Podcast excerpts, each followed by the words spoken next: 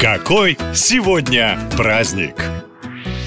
22 сентября во всем мире даже заядлые водители оставляют машины в гараже и пересаживаются на общественный транспорт, а еще лучше на велосипед. Не потому, что хотят сэкономить на бензине или не торчать в пробках. В эту дату отмечают День без автомобиля. Праздник очень полезный и экологически чистый. Вы, конечно, знаете, что выхлопы и газы, которые производит ваша машина, плохо влияют на окружающий мир. Воздух становится хуже, кислорода меньше, да и озоновая шторка который защищает нас всех от того, чтобы не сгореть от ультрафиолета, потихоньку изнашивается. Проще говоря, хотите вы или нет, но надо с этим что-то делать. И вот группа энтузиастов подумала, что можно начать с малого. Не обязательно сразу нестись в Гренландию и вытирать сопли белым медведем. Попробуйте просто один день в году поехать на работу на велосипеде, ну или на автобусе. И если так сделают все, это поможет отсрочить экологическую катастрофу на сколько-то там дней. Ну и бонусом станете здоровее. Кстати, есть еще один отличный повод оставить железного коня дома. 22 сентября отмечают праздник «Выпей после работы». Кажется, что особая причина для этого никогда не была нужна. Но согласитесь, опрокинуть рюмочку, когда это официально разрешено, как-то немножко приятнее. Отмечают только совершеннолетние трудящиеся и лучше сто раз подумать, что именно вы будете выпивать, чтобы не испортить выходные. Считается, что весь алкоголь алкоголь – зло или яд. И нет разницы, что в стакане, если у него есть градус. На самом деле все сложнее и интереснее. Если коротко, врачи считают, что по категории алкогольных напитков самым безопасным является крепкий – водка, коньяк и так далее. То есть думать, что бокальчик шампусика – это не так плохо, как 50 граммов – это заблуждение. И, разумеется, не стоит смешивать одно с другим. Напоследок еще раз напоминаем, такие праздники только для взрослых и во всем нужны нужна мера. Ну а больше необычных поводов в следующем выпуске. Пока!